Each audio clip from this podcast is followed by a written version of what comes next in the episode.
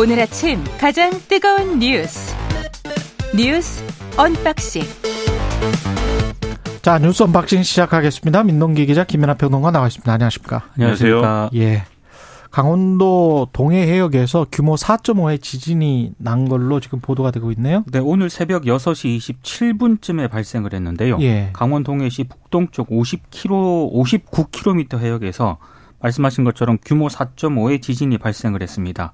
원래 기상청이 지진 규모를 4.0으로 발표를 했는데, 예. 4.5로 상향 조정을 했습니다. 기상청은 지진 발생 인근 지역은 지진동을 느낄 수가 있기 때문에 안전에 좀 유의하길 바란다라고 발표를 했는데요.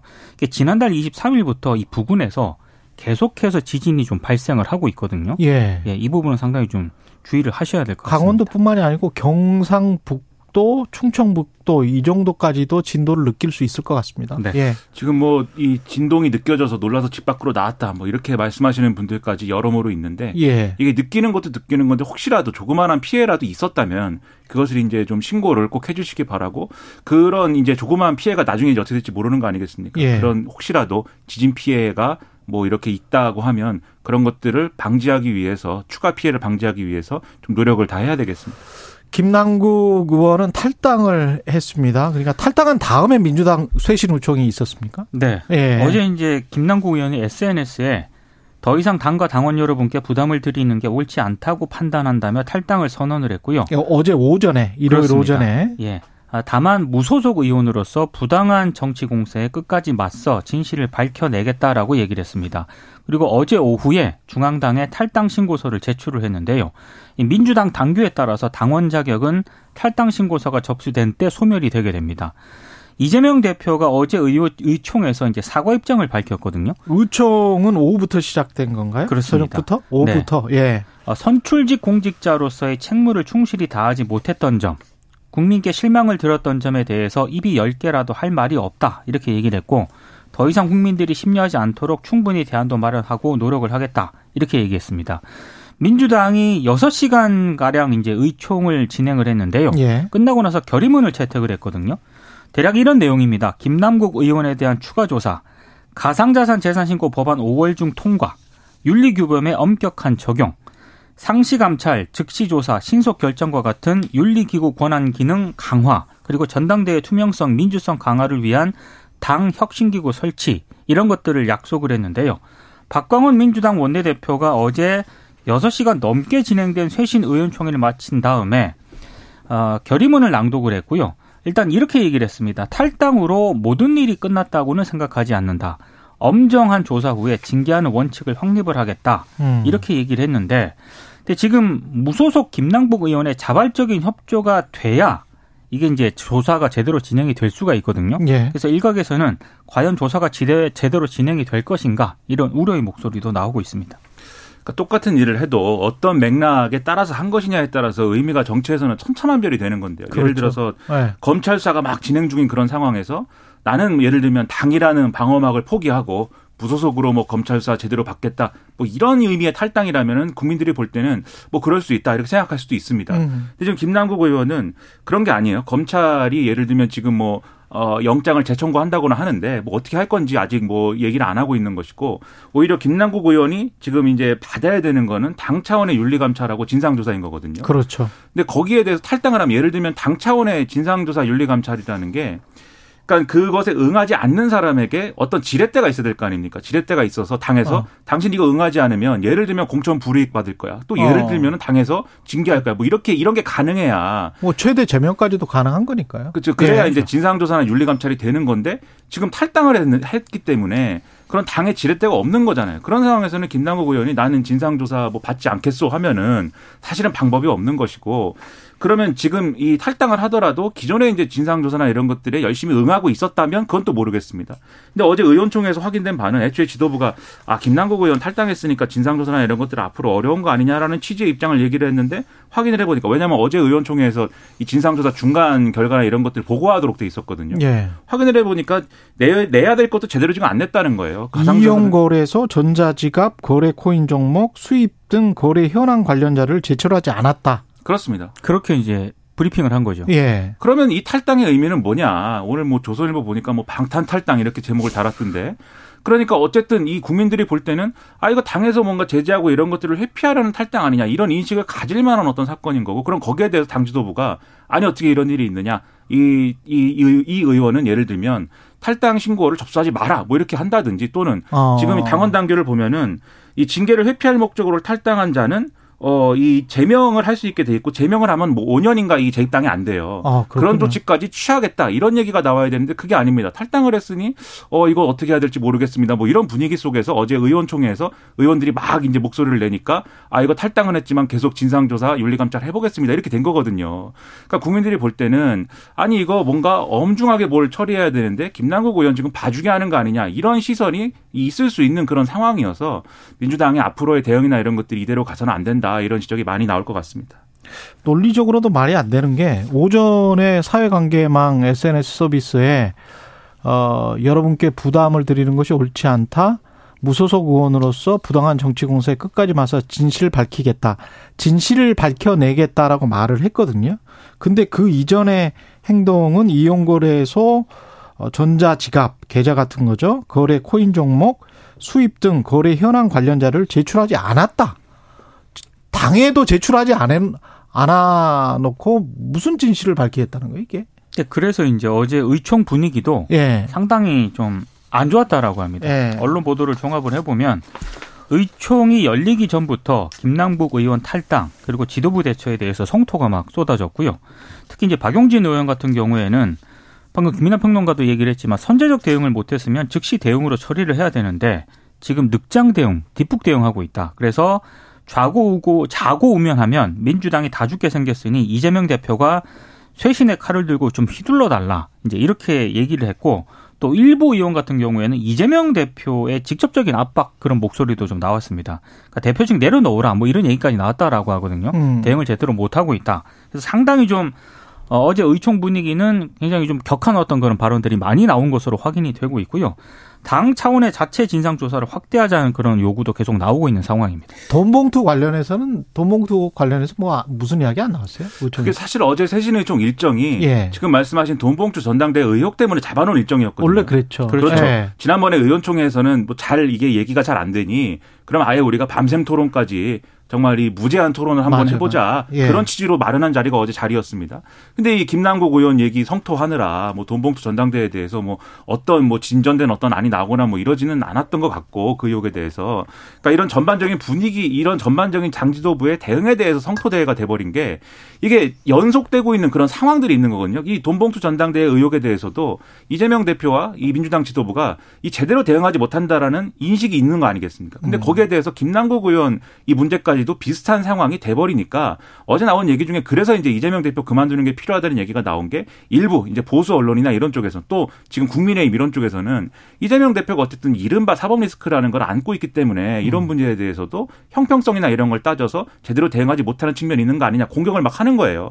그렇기 때문에 오히려 이재명 대표와 민주당 지도부 입장에서는 우리가 혁신을 할 것인데 만약에 당 대표가 혁신의 걸림돌이 된다면 당 대표직도 내려놓을 준비가 돼 있다. 이런 자세로 밀고 나가고 뭐 이런 모습들이 필요한 건데 지금 계속해서 뭔가 이렇게 머뭇거리고 제대로 하지 못하고 자고 오면 하는 거 아니냐. 이 언론이 당내에 있는 거거든요. 예. 그래서 여기에 대해서 제대로 대응하는 모습이 있었어야 되는데 어제 이 우왕좌왕하면서 그런 얘기도 제대로 이제 이루어지지 않은 것 같습니다. 그래 총의를 모아가지고 뭔가 그 구체적인 액션 플랜 같은 게 나온 거는 없다는 거죠.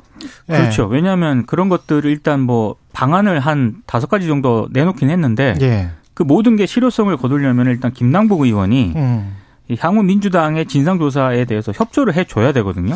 근데 그게 상당히 변수로 작용할 가능성이 있다는 거고요. 물론 협조할 가능성도 있긴 합니다만 예. 방금 진행자께서도 얘기를 했지만 당 차원의 진상조사를 앞두고 지금 탈당을 해버렸기 때문에 그러니까요. 언론들의 전망은 좀 가능성이 희박하다 이렇게 보고 있는 것 같습니다. 어제에서 무슨 세신 결의안을 내긴 했는데 이게 이달 중에 가상자산 공직자 재산신고 및 이해충돌 내역을 포함시키는 공직자윤리법 개정안을 통과시키겠다. 그리고 당내 윤리기구 권한을 강화하고 당 차원의 혁신기구를 설치하겠다. 이런 내용이에요.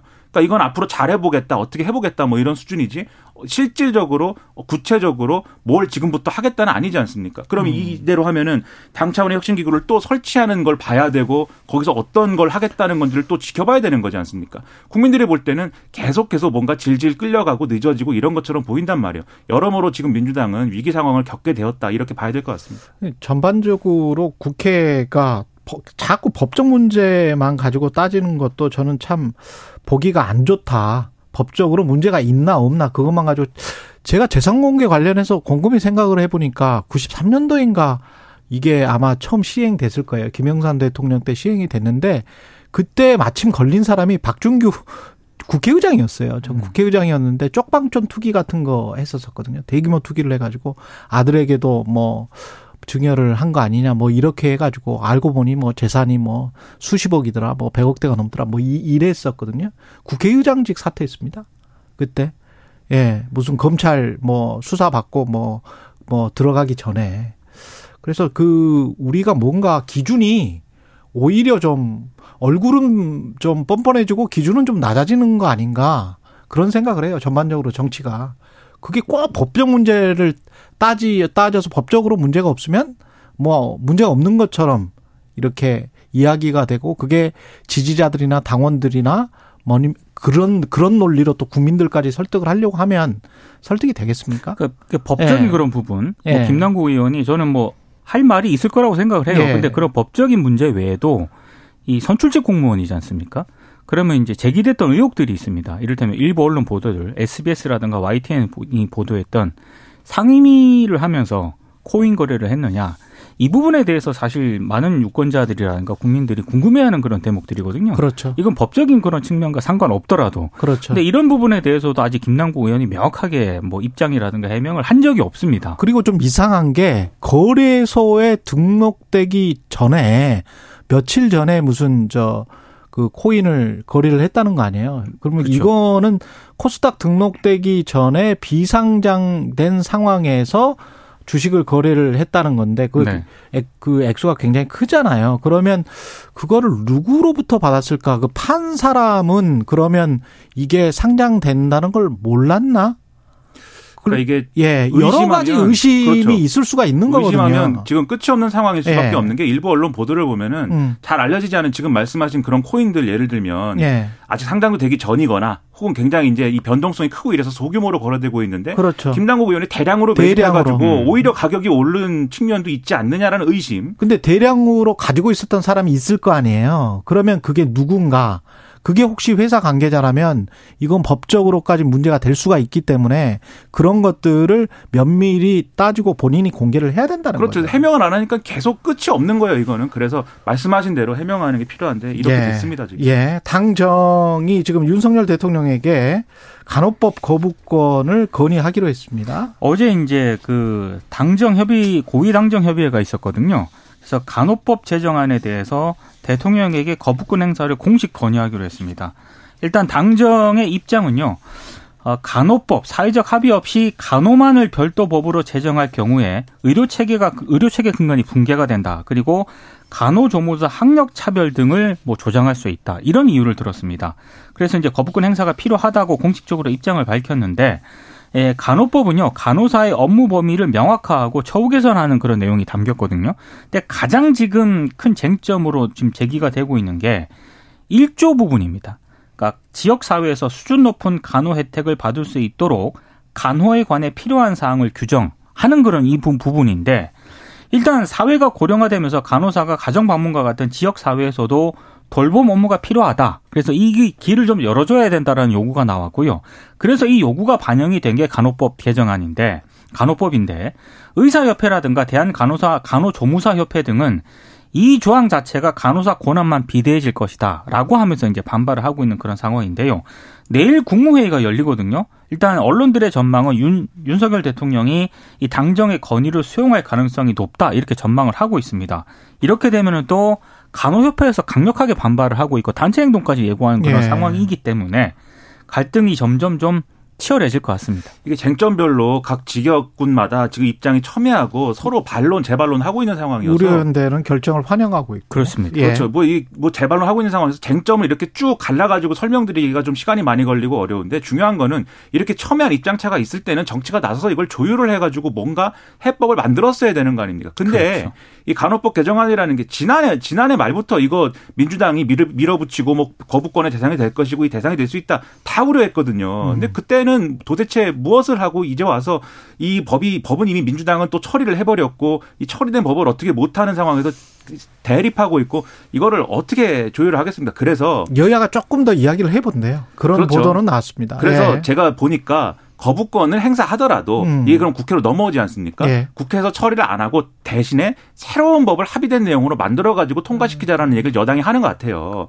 그런 방법으로라도 이건 뭐 법안을 통과시키고 말고가 아니라 직역 간의 이견을 해소하는 게 핵심이기 때문에 그것을 놓고 뭘 좀 여야가 합의를 해서 나서야죠. 그렇지 않으면 지금 간호사들이 PA 간호사라고 불리는 분들이 지금 이 업무 거부할 상황인데 오. 그렇게까지 하겠다는데 예.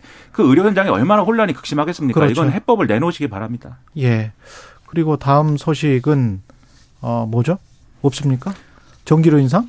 후쿠시마 시찰단과 관련된. 후쿠시마 시찰단 관련해서? 다음 게 네. 뭔지를 알려주는 것이 진행자의. 네. 네. 그 서울 외교부청사에서 지난 12일에요. 네. 한일 국장급 협의회가 있었거든요. 네. 12시간 동안 진행이 됐는데 일단 외교부가 밝힌 설명은 네. 우리 측의 광범위한 제안을 일본 측이 검토를 했고 상당수 굵직한 것들의 진전이 있었다. 이렇게 브리핑을 했는데 이건 좀 봐야 될 것 같습니다. 왜냐하면 한국이 요구한 일부 시찰 항목에 대해서 일본 측이 난색을 표시를 한 게 있고요. 추가 검토가 필요하다는 입장을 밝혔거든요. 그래서 일단 우리 정부가 실제 검증에 가까운 활동을 주장한 것과 달리 일본 정부는 안전성 평가라든가 확인에는 선을 완벽하게 긋고 있기 때문에 시찰단이 활동할 수 있는 그 한계가 너무 명백하다. 이런 비판이 나오고 있습니다. 기시다 우미오 일본 총리가 이 경산성하고 도쿄전력을 혼을 내줘야 됩니다. 아니 윤석열 대통령하고 이렇게 합의를 해가지고 하기로 한 건데 이 자기들은 이거 국장급 협의라고도 안 부르고 설명회라고 지금 부르고 있어요. 예. 그리고 여기에 대해서 우리는 나흘 동안 하겠습니다라고 이제 이거 하나만 합의된 건데 예. 이 나흘도 원래는 이틀만 보여주겠다라는 거를 왔다 갔다 하는데 하루씩 더 듭니다. 이래갖고 나흘 만든 거거든요. 이런 왔다 갔다 하는데 하루씩 더 든다? 네. 그러니까 우리가 가는데 하루 걸리고 오는데 하루 걸리는데 그러니까 별 의미 없는 것 같아요. 그렇죠. 그러니까 사실상 이틀 보여준다는 건데 예. 이렇게 불성실하게 협의를 해가지고 어떻게 이 양국 정상 간의 어떤 합의 내용을 그 진위를 또 이 의미를 살릴 수가 있겠습니까? 이거는 일본에서 혼내줘야 되는 일이라고 봅니다.